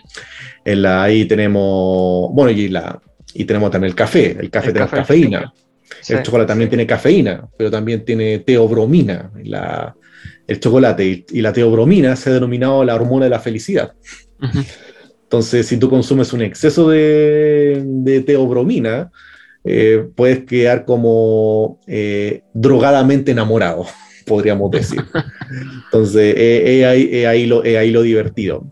Pero bueno, pero hay otra sustancia bien particular que está en nuestra alacena, que por ejemplo, una es la, una, la nuez moscada. La nuez moscada tiene un poder particular en ciertas dosis, bueno, da muy buen aroma, ideal para galletas, sobre todo buena Navidad. Pero, ejemplo, si uno consume un tercio de nuez moscada, puede ser eh, ligeramente alucinógena. Eh, Mira, no tenía nuez- idea. La nuez moscada tiene un componente que se llama la trismisterricina y tiene, tiene esta particularidad de ser eh, alucinógena, pero en ciertas dosis. Pero donde yo digo deténganse, porque ejemplo, si tú consumes tres cuartos de una nuez moscada, tienes un 40% pro- de probabilidad letal, o sea que puede ser mortal, te puede matar. O sea, un, un aliño que usamos puede ser letal. Sí, pero por ejemplo, date cuenta de lo siguiente, o sea, nosotros usamos la nuez moscada muy poco, porque muy Ajá. poco hace mucho. Y en general si son las especias, las especias son moléculas muy volátiles, muy, muy potentes, que por eso echamos, por ejemplo, un poco de canela, un poco de pimienta, un poco de cúrcuma, un poco de curry, porque muy poco hace mucho. Ujú. Y todo exceso es malo, lo sabemos. Sí. Ahora, cuando yo les digo eso a la gente, no significa que, ejemplo, tú tomes la nuez moscada y te la tragues. Porque si tú te, te comes la nuez moscada completa, eh, bueno, te puedes sentir mal, sí, te vas a sentir mal, pero no va a ocurrir nada tan grave. Tampoco la invitación es que lo hagan. Tú tendrías que tomar esa nuez moscada, molerla, molerla, molerla, molerla, molerla a tal niveles y literalmente tomarte todo ese polvo, porque todo ese polvo que va a estar ya muy, muy bien digerido puede tener eso. Evidente, y lamentablemente hay casos de intoxicación por eh, nuez moscada, puede, suene- puede sonar muy, muy curioso, pero eh, verdad. Pero ¿por qué, por ejemplo, no, no se han encendido alarmas? Porque los casos son mínimos, o sea, mínimos, y particularmente eh, los efectos que da no son tan potentes como otro tipo de drogas, ¿ya? Y el- Casi y como eso es lo- anecdótico, o sea, Exacto. Pero bueno, ahí, pero una anécdota sí que yo recuerdo muy bien, eh, ahí en- entr- entramos a otra, a otra sustancia alucinógena, que es la hoja de laurel. ya. La, la hoja, la hoja de laurel, bueno, ha sido históricamente, hemos visto, no sé, está en la hoja de olivo y de laurel, Ajá. lo- en, lo- en las coronas de los, de los griegos, y era usado como alucinógeno en esa época, fue utilizado, porque si uno huele el laurel, el laurel es potente. Ujú. Tiene una sustancia química que lamentablemente olvidé el nombre ahora, pero es una, tiene una sustancia alucinógena. Pero ¿qué pasa? Por ejemplo, usemos laurel en la cocina. Entonces uno, ve- uno ve la cocina de la abuelita, de la mamá, que Sí, le ponen, no sé, laurel a una salsa de tomate. Sí. Yo le digo a toda la gente, le entrego el siguiente dato. Una, una sola hoja de laurel aromatiza más de 15 litros de líquido. O sea, tú puedes tener una olla de 15 litros de agua, Ajá. una hoja de laurel y listo, te aromatiza 15 litros. Ujú. Entonces, potente. Entonces, por eso, por ejemplo, cuando uno, eh, no sé, uno quiere cocinar pastas y, y si echas más de dos hojas, vas a dejar todo pasado. O sea, Sí, mucho. pero el problema del laurel es que es muy volátil. Entonces, ¿qué me pasó una vez? Eh, yo di una instrucción porque están, estábamos haciendo pastas. Yo le dije, perfecto, añade lo que le quieran al agua, pero no le añadan aceite, dije yo, porque el aceite ya es un mito que el aceite se pega a las pastas. Entonces, y obviamente añadir, no sé, qué ajo. Y, y alguien preguntó, profe, ¿puedo añadir laurel? Sí, añádela nomás. Y yo justo, alumno, me espera un segundo, tengo que ir a buscar algo. Y fui a ahorita, tuve que ir a buscar algo en mi oficina directamente. Y después cuando vuelvo, para mi sorpresa, eh, era un curso pequeño, habían cinco personas en el suelo, pero así riéndose. Que la, la imagen la tengo hasta el día de hoy acá. Y cuando entré al taller, obviamente olía, y dije, "Es- huele a hierba, como ese olor, que- como ese olor que uno dice como marihuana. Pero olía fuerte eso. Y justo estaba ahí un alumno, Miguel se llama, y dije, porque Miguel justo estaba entrando conmigo, y Miguel, ¿qué pasó acá? Muchas chef, no sé, echaron ahí un, un matorral de laurel al agua, me dijeron, y como que justo apagaron la campana, y ahí empezaron como a alucinar, me dijeron, empezaron como a, a reírse, a volverse loco y demás. Entonces mis alumnos literalmente se, intoxicaron con laurel, literalmente ese día. Porque justo era un taller chico, justo apagaron la campana, porque la campana es la que extrae Ajá, todo el- eso. El gas, sí. Exacto, y yo vi el agua y el agua estaba verde, o sea, hasta el día de hoy tengo la memoria y yo por eso ya le, me rehuso mucho al uso de laurel, pero ese laurel obviamente eh, intoxicó levemente a mi alumno, Ajá. pero solamente porque lo... Olieron. lo- y solo Bueno, lo olieron. Exacto, curiosamente, lo olieron, pero, pero como te dije antes, si una, una hoja de laurel aromatiza 15 litros de agua, Sí, en esa olla había más de 20 hojas, Junto con la rama, entonces literalmente pusieron la rama completa. Pero es es súper poco igual para generar eso. O sea, solo por hervir el laurel y que genere por el aroma. Exacto, pero bueno, es una anécdota que la cuento a veces, pero, no es, pero yo digo, la cuento para que no la hagan. Claro, no, se, no vayan a hacer esto en la casa, por favor. Hasta el, Eh. hasta el día de hoy no he escuchado que nadie me diga, ah, lo probé, no, nadie lo probó y prefiero que no me lo digan, porque mm, tampoco, tú sabes que hoy en día, si yo le cuento esto a un joven, los jóvenes como son bien curiosos, quieren probar nuevas, quieren probar sustancias, bueno, mira, al final hay tanta información en internet que pueden encontrar cualquier otro tipo de cosa, Mm. Pero bueno, o sea, todos los estudios que he leído, el laurel no va a matar, eh, a no ser que uno se lo consuma o se ahogue con la hoja. Pero bueno, son anécdotas donde uno de- le, eh, ve que obviamente detrás de los alimentos están estas cosas, o sea, están este tipo de asuntos. Y muchos alimentos, prácticamente todos los alimentos tienen sustancias tóxicas, y eso es una verdad. Pero ¿dónde está el punto? Y ahí es donde yo siempre digo, eh, en la dosis está el veneno. Mm. Entonces, por ejemplo, ahí descubrí la dosis del veneno del laurel para que sea alucinógeno. Pero cuando yo explico esto, que esta es una frase de Paracelsus del siglo XVII, eh, Paracelsus decía eso, que la dosis está el veneno, entonces tú dependiendo de cuánto consumas de algo, será, sabrás si es venenoso o no. Entonces, por eso yo a todo el mundo le digo, el agua es venenosa y el agua más potable también es venenosa. Pero ¿cuál es la dosis de veneno? 50 litros. O sea, si tú bebieras 50 litros de agua al día, te envenenarías por una hiper, eh, hi- hiperhidrosis, algo así. Sí, sí, me, Y- me habían contado eso. Y bueno, pero ¿y quién toma 50 litros de agua al día? O sea, ya en el litro, digo, en el litro 13, ya tu estómago va a estar tan inflado que no va a querer más. Claro. Y lo mismo le digo yo. Y yo lo mismo, ejemplo, la papa. La papa tiene un alcaloide, que es la solanina. Y ejemplo, cuando, si tú has visto la papa y tienes eh, zonas verdes, Eso es solanina concentrada. Mm. Y eso obviamente es tóxico, pero tampoco es para matarte. Ahora, ¿cuántas de esas papas tendrías que consumir para tener un efecto así grave? 20 kilos. Eh, Entonces, demasiado. ¿quién consume 20 kilos de papa al día? Entonces, Mm. lo primero que les digo a todas las personas, o sea, para que eso sea venenoso, primero tu cuerpo le va a dar indigestión, porque no vas a ser capaz de comerte 20 kilos de papa. Y porque, entonces ahí volviendo a lo que dije antes, con estos mitos que hay en internet de que, ejemplo, la manzana es venenosa, porque muchos dic- dicen que la manzana tiene cianuro. Y yo le digo a todos, bueno, es verdad, no lo voy a negar, es verdad. Las semillas tienen cianuro, pero para que el cianuro funcione, tendría que masticar 100 semillas al mismo tiempo. Y solo masticándolas mucho rato, vas a hacer que la sustancia de la semilla de la manzana genere un compuesto tipo cianuro. Recién ahí. Pero eh, si masticas 100 semillas de una, primero no te caben 100 semillas en la boca. O sea, puede que sí, puede que no, dependiendo de la boca, pero eh, ahí el punto. También, ejemplo, en el tomate está la tomatina. Eh, yo a todo el mundo le digo, todos los días bebemos un pesticida y no nos damos cuenta. ¿Y cuál es el pesticida? La cafeína. La cafeína es un pesticida, en verdad. Entonces, entonces si les empezamos a dar esos nombres a esos alimentos, claramente le vamos a quitar ese atractivo.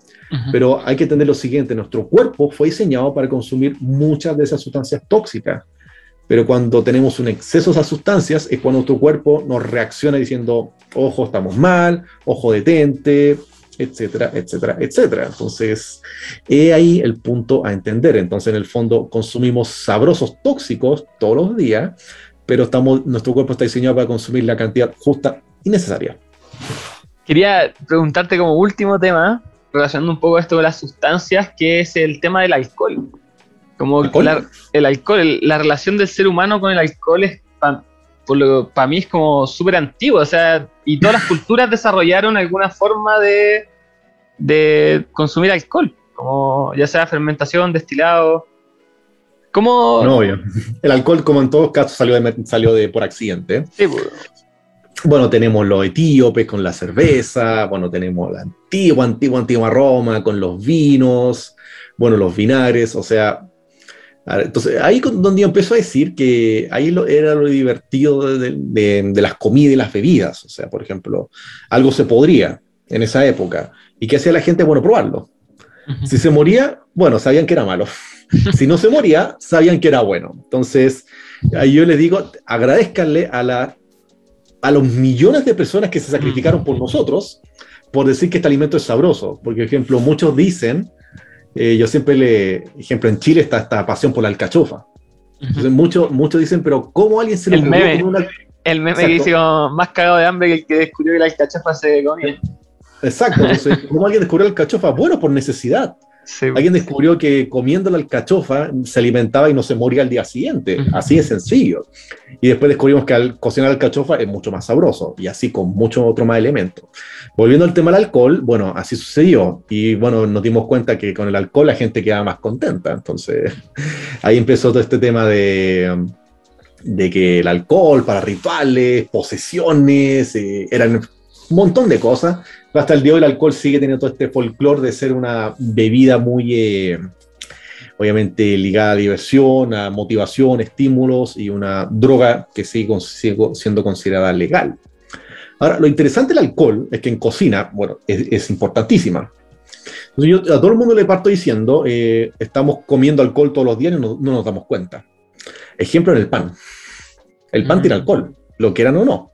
Entonces yo les digo, lo quieran o no, pueden ser muy, eh, les digo, muy, eh, no sé, religiosos o muy eh, castos de, comer, pero el pan tiene alcohol. ¿Y por qué motivo? Porque las levaduras, que son este, este, organismo vivo, que es lo que hace que el pan leve, se alimenta de azúcares. ¿De qué azúcar se alimentan? De los azúcares propios que le añadamos o los azúcares propios de la harina, que ellos necesitan alimento y después cuando consumen alimento, en su proceso digestivo secretan dióxido de carbono, que es el gas, pero también secretan alcohol. Entonces, un pan en promedio tiene 0.5% de alcohol, o sea, la nada misma. Uno debería, o sea, yo les dije a todos, uno debería comer más de, o sea, más de 15 kilos de pan para recién tener un problema con la alcoholemia, le dije a todos. Entonces, eh, volvemos al tema. ¿Quién se va a comer 15 kilos de pan de una? Así que uno consuma pan con toda la tranquilidad del mundo, no va a ocurrir nada. Entonces, el alcohol está presente en muchas cosas. Entonces, eso es lo primero. Pero lo segundo que dentro del alcohol, bueno, hay prácticamente todas las cosas que podemos fermentar logramos un derivado del alcohol. Por eso, ejemplo, hay uno que, algo que está muy popular hoy en día, la kombucha, que la kombucha se hace con té de azúcar, y por eso el azúcar es crucial. y donde colocamos una simbiosis de levaduras y bacterias, entonces esas mismas se alimentan de eso, consumen los azúcares propios y después que generan alcohol y dióxido de carbono. Por eso la kombucha tiene alcohol muy poco y es efervescente. Tenemos obviamente una carbonatación natural. O el yogur de pajaritos que le llaman también tiene alcohol. También, pero muy poco, muy, muy, muy poco.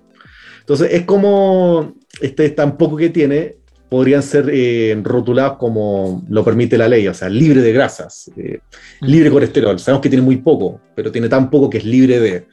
Por eso podemos decir con toda confianza que un pan es libre de alcohol, sí. Pero si buscamos, le buscamos la, le escarbamos la molécula, vamos a encontrar alcohol, pero muy, muy bajas cantidades. ¿ya? Pero también hablando del alcohol, y ahí, ahí hay otro mito que yo siempre destruyo, ejemplo que nos gusta cocinar con alcohol. O sea, por eso hay un, hay un dicho que dice que me encanta cocinar con vino eh, y a veces se lo echo al alimento. O sea, es como que literalmente el cocinero vive tomando vino y este era el, reflejo caricaturesco del cocinero francés que siempre cocina con una botella de vino en la mano. Pero bueno, sabemos que en muchas recetas viene muy bien un poco de vino tinto, que una cerveza, que un poco coñac y queda muy rico. Eh, también hemos visto ahí como en, en las tele, los programas, echan un poco de alcohol, licor y flambea. Y eso, bueno, es parte del espectáculo culinario, que el alcohol eh, flamea muy rápido por un proceso de combustión, que es muy interesante. Pero a todos les digo que eh, cuando uno ve la llama, los cocineros dicen, ah, perfecto, se evaporó el alcohol. Y uno piensa que queda libre de alcohol, o sea, que queda como alcohol cero. Y yo digo a todos que es falso. ¿Por qué motivo? Eh, o sea, lo primero que le enseñó a todos, el agua se evapora, o sea, sabemos que a, nivel del mar hierve a 100 grados. El alcohol a nivel del mar hierve a 70 grados, o sea, hierve mucho eh, a menor temperatura. Entonces, claramente, cuando calentamos alcohol, ejemplo, una cerveza, se va a evaporar primero el alcohol, obvio, pero el agua atrapa el alcohol y evita que se vaya toda. Mm. Se queda mucha atrapada. Entonces, ¿cuál es el punto? Cuando tú flameas, estás evaporando solamente un 40% del alcohol. Te quedas con un 60% del alcohol. Así que si tú le añades pisco o coñac o ahí, triple sec, lo que sea, o el, que está popular ahora, Jägermeister, que es, bueno, Jägermeister, como dicen aquí, eh, va a quedar mucho alcohol. Entonces puede ocasionar, no sé, eh, problemas, no sé, con la alcoholemia, en caso de, o la gente quiere consumir poco alcohol. Y también en, un estofado, en un vino, por ejemplo, una plateada, el vino que la cocinamos tres horas a fuego tanto. Después de esas tres horas, vas a haber logrado evaporar solamente un 90% del alcohol, igual va a quedar un 10%. Los estudios dicen que solamente después de seis horas, a una cocción constante a 80 grados, recién evaporamos un 98% de alcohol. Entonces. Buen dato ahí para los que no quieren tomar. O sea, ahí, a todos les digo, obviamente, muchos pueden tener eh, un gusto religioso, ciertas reglas, donde ahí es bueno explicarles ciertas cosas, pero para quienes no, que en el fondo somos la gran mayoría, eh, entendamos que el alcohol es parte de, es un ingrediente importante, es un ingrediente que aunque nosotros no lo añadamos, es generado naturalmente, ejemplo por las bacterias y principalmente por las levaduras, pero ahí está, pero los alcoholes son eh, importantísimos y, son, y nos dan muy buenos sabores, porque ahí vuelvo al ejemplo anterior. Si ya aprendimos que hay ah, sabores que se disuelven muy bien en agua, hidrosolubles, están los sabores que son liposolubles, que son disuelven en grasa, pero también hay sabores que son muy solubles en alcohol y saben completamente diferente. Por eso a muchos les digo, cuando hagan una receta, ejemplo, una salsa de tomate, eh, sabe muy rica, sí, pero yo digo, añadan un poco de vino, un poco de vino blanco al final, pero muy poco, y dense cuenta cómo cambia el sabor. Porque aparte el vino blanco nos da sabores frutales, el alcohol que se dispersa, ese mismo alcohol va a disolver muchas más de esas moléculas dentro de esa salsa de tomate y va a saber diferente. Y como el alcohol se evapora antes en el cuerpo, cuando lo consumimos, nos genera más volatilidad y tenemos más gusto retronasal, tenemos más moléculas volátiles acá atrás. Sentimos mucho más fuerte los aromas y la comida sabe completamente diferente y no tiene sabor a alcohol, que es lo mejor. Buenísimo, buen, buen tips. Oye, última, última pregunta. O sea, verdad, que esta yo una que le hago a todos los invitados. Eh, ¿Cuál es tu, me gustaría saber cuál es tu cultura favorita culinaria y por qué? Si tenía, sí, como cocina china, cocina peruana. Si tenía como una predilección por algún tipo de. Bueno, mi, raíz es la cultura alemana. Ajá. Exacto, o sea, el, ¿y por qué? Bueno, ahí, ahí está el gran dicho de la, de la cocina alemana. Tú al, hay cinco alimentos que tú no le puedes quitar al alemán, en ningún caso. Y de esos cinco alimentos puede vivir el alemán. Uno es la manzana, la papa, el repollo, el cerdo y la cerveza. Si tú analizas la, cocina alemana, tiene siempre, esos cinco elementos. Siempre en un plato va a haber repollo, papa, cerdo, eh, manzana y cerveza. Y así es prácticamente toda la cocina. Y eso es mucho de lo, de lo que consumimos prácticamente a diario. Pero si analizamos esos cinco elementos, vamos a entender que tenemos una densidad nutricional muy rica y muy buena. Obviamente, con la cerveza podemos discutir, porque sabemos que todo exceso de alcohol es malo. Ese, es para el alma, ese es para el alma. Exacto, sí. Pero bueno, reemplacémoslo por agua, digo yo. Eh, sigue siendo muy bien hidratante, la cerveza tiene muy buenos componentes y son muy beneficiosos para el cuerpo, pero todo exceso es malo pero el repollo, la papa, que son vegetales, la carne de cerdo, que es muy buena carne, y la manzana, que podemos lograr muchas cosas con ellos, son un equilibrio completo. Si muchas eh, sociedades y pueblos eh, antiguos alemanes vivieron solamente eso. Entonces, es lo interesante. Entonces, es la, como dije en principio, es increíble la cantidad de sabores que podemos lograr eh, dependiendo de la técnica y la textura que le un alimento, y qué mejor ejemplo que lo que han hecho los alemanes. El repollo lo, han fermentado, lo han cortado, lo han picado, lo han molido, la manzana la han fermentado, el, han molido. El chucrut. Exacto, bueno, sauerkraut, que es el nombre real. Aquí en Chile se transformó a chucrut, pero bueno, va, va a depender, pero en el fondo eso, bueno, pero en el fondo todas las culturas gastronómicas me apasionan, pero si tuviera que elegir una, esa es, pero ahí es por eso me encanta a mí estudiar eh, la historia de la cocina, la historia de la alimentación, porque eh, en el fondo es increíble cómo todas las culturas se unen unas con otras y cómo han influido en la manera en cómo comemos hoy en día. Bueno, y cómo se va, me imagino, traspasando este conocimiento de cultura en cultura y cómo van surgiendo nuevas recetas, nuevas técnicas, combinaciones. Exacto, sí, pues sí. Más que nada ha sido, no sé, por un lado, culpa de las invasiones. Eh, obviamente no es, la, no es la parte más bonita de la historia, pero gracias a la invasión, ejemplo de los árabes, de los pueblos otomanos, de los turcos, de los asiáticos, entre ellos mismos, fueron que entre los que no estaban en guerra, que eran los mismos ejemplos pueblerinos, se compartían recetas, técnicas, productos, y así la cocina se fue nutriendo hasta lo que es hoy en día. Por eso, ejemplo, la cocina chilena es una mezcla de muchísimas, muchísimas culturas. O sea, tenemos fuerte cultura árabe, fuerte cultura italiana, eh, de la cultura europea tenemos mucha cultura alemana, romana, pero también tenemos cosas propias nuestras, o sea, propias de los, ejemplo, de los pueblos, de los pueblos ancestrales, eh, también propios de los productos de acá de la zona, etcétera. Entonces, toda esa mezcla ha formado este concepto de cocina chilena y dependiendo de la zona donde estemos, va a ser totalmente diferente. Para ir cerrando, eh, siempre pregunto a los invitados alguna recomendación, ya sea serie, película, libro, lo que tú quieras recomendar, que puedan leer, ver, escuchar.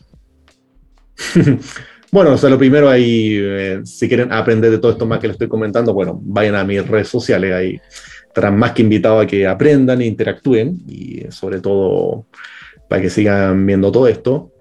Pero bueno, o sea, algo que ya recomiendo de manera em, personal, eh, bueno, ahí, por ejemplo, yo siempre recomiendo un libro y es un libro que, si me preguntas, eh, obviamente es un, de, un, de un tema que estudio yo, pero es un libro que todas las personas pueden leer y es muy entretenido leer y es un poco de cómo hago yo las cosas. Y el libro se llama Lo que Einstein le dijo a su cocinero. Buenísimo. Entonces, el libro de qué se trata? Obviamente, mm, no es que Einstein haya tenido un cocinero, eh, pero es como una, es un título metafórico de cómo, de cómo un científico le explica a un cocinero las cosas que pasan día a día. Entonces, ahí eh, lo bueno de ese, de ese autor eh, es que tiene cosas muy, tiene libros muy interesantes y son un, una, un surtió de libros donde, aparte de que está lo que Einstein le dijo a su cocinero, también está lo que Einstein le dijo a su barbero, donde nos explica cosas de la día a día eh, con la explicación de la ciencia. Pero siempre voy a hacer hincapié en, lo que le dijo su cocinero, porque ahí está también esas preguntas que uno les dice, bueno, ¿y por qué, ejemplo, cuando, por qué cuando coloco una bebida helada en mi vaso, después se condensa afuera? ¿O por qué cuando le coloco, o sea, cuando le coloco un té y lo caliento en microondas queda turbio, queda con cosas flotando? ¿O por qué cuando le añado limón quedó claro? así muchas cosas. Y todas esas cosas él las explica en un lenguaje muy interesante, muy dinámico. Y es un libro que yo disfruté mucho leyendo. Fue también uno de los primeros libros que leí. Yo siempre lo recomiendo para las personas que quieran tener esta curiosidad de aprender más de la cocina, pero también de leer algo entretenido, porque lo bueno de la lectura es que sea algo que nos entretenga. Y yo digo a todos, independiente de, sabemos que de todo este acceso audiovisual, que nos guste ver video, escuchar música, ver películas o audiolibros, yo digo, nunca van a ser reemplazadas por la experiencia de tomar un libro y leerlo, porque ahí hay tanta, tanta información. Y bueno, y uno de mis anhelos que quiero hacer, eh, espero el próximo año, si va todo bien, voy a sacar un libro propio, físico, personal, más o menos de todo esto que hemos estado comentando. Buenísimo. Eso, de hecho, eso te iba a preguntar en algún momento, si estás interesado en escribir un libro. Sí, o sea, es uno de mis proyectos, eh, muy seriamente, y bueno, y con este, con este buen crecimiento que he tenido, eh, creo que es un buen momento para hacerlo, para aparte de este legado que estoy dejando, pero bueno, ahí tener un libro del cual me pueda sentir orgulloso, porque a mí, gracias a los libros, me han, me han formado, gracias a los libros tengo este conocimiento. Y también he, podido conocer a muchos autores de los libros que también son héroes míos personales y me motivan a esto. Y por eso estoy con la total motivación de escribir algo, algo propio, pero una vez más que sea un aporte, sobre todo un aporte para el rubro y de entregar esto que tanto me gusta, que es enseñar la, la cocina de todos los días, pero con esta explicación que eso nos va a ser mucho más fácil apoyado de la ciencia. Muchas, muchas gracias por haber venido a este podcast. Eh, me, me, encanta cómo transmitís todo esto porque me apasiona, me apasiona escucharte, como que me da mucho interés de saber más. Eh, ojalá que ese libro vea la luz. Y mm, como última cosa, para ir cerrando, eh, o sea, te encuentro una persona ultra, ultra, ultra interesante y me había comentado que quería hacer un podcast y ojalá también eso eh, salga a luz porque siento que me, me quedo corto el capítulo, me gustaría preguntarte un montón más de tu experiencia, de tus viajes, de las personas que has conocido. Eh, pero eso, muchas, muchas gracias, agradecido de, este, de esta instancia. Eh, si quieres decir algo más a la gente, bueno, o sea, eh, primero agradecerte a ti, Dani Ver, por la experiencia.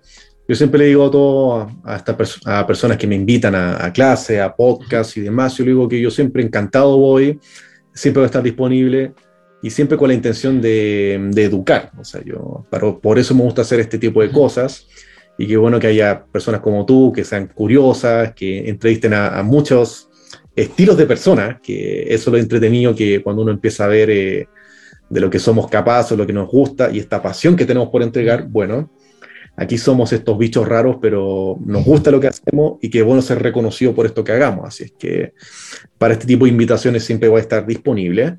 Y bueno, la invitación a, todo, eh, a todas las personas, eh, bueno, eh, cocinen, independiente que no les guste la cocina, háganlo. Y si no, no quieren cocinar, porque no quieren, bueno, no lo digo, pero vayan a un restaurante, disfruten la gastronomía, es una, es una área exquisita, sabrosa, y si la ciencia se basa en evidencia, bueno, nuestras evidencias son las más sabrosas, porque se consumen, tienen aromas y son extremadamente sabrosas.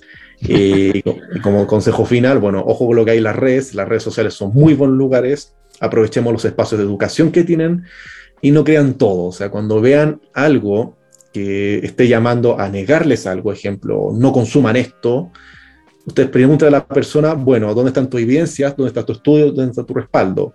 Y si dicen que hay algo venenoso, bueno, pregúntenle cuál es la dosis que causa el veneno. Esas dos preguntas son las que alejan a estos charlatanes eh, de todo estilo, porque hay en toda la área. Y tampoco tengan miedo en decírselo, porque es importante para este tipo de personas que creen que ser dueños de la verdad, que son seres de luz, etc la ciencia siempre va a, obviamente, a, decirle que están en lo erróneo, sobre todo para estas eh, denominadas pseudociencias que solamente hacen daño. Pero bueno, finalmente disfruten la cocina, sean curiosos, aprendan y cualquier duda que tengan, no duden en preguntarme que se la responderé con mucho gusto.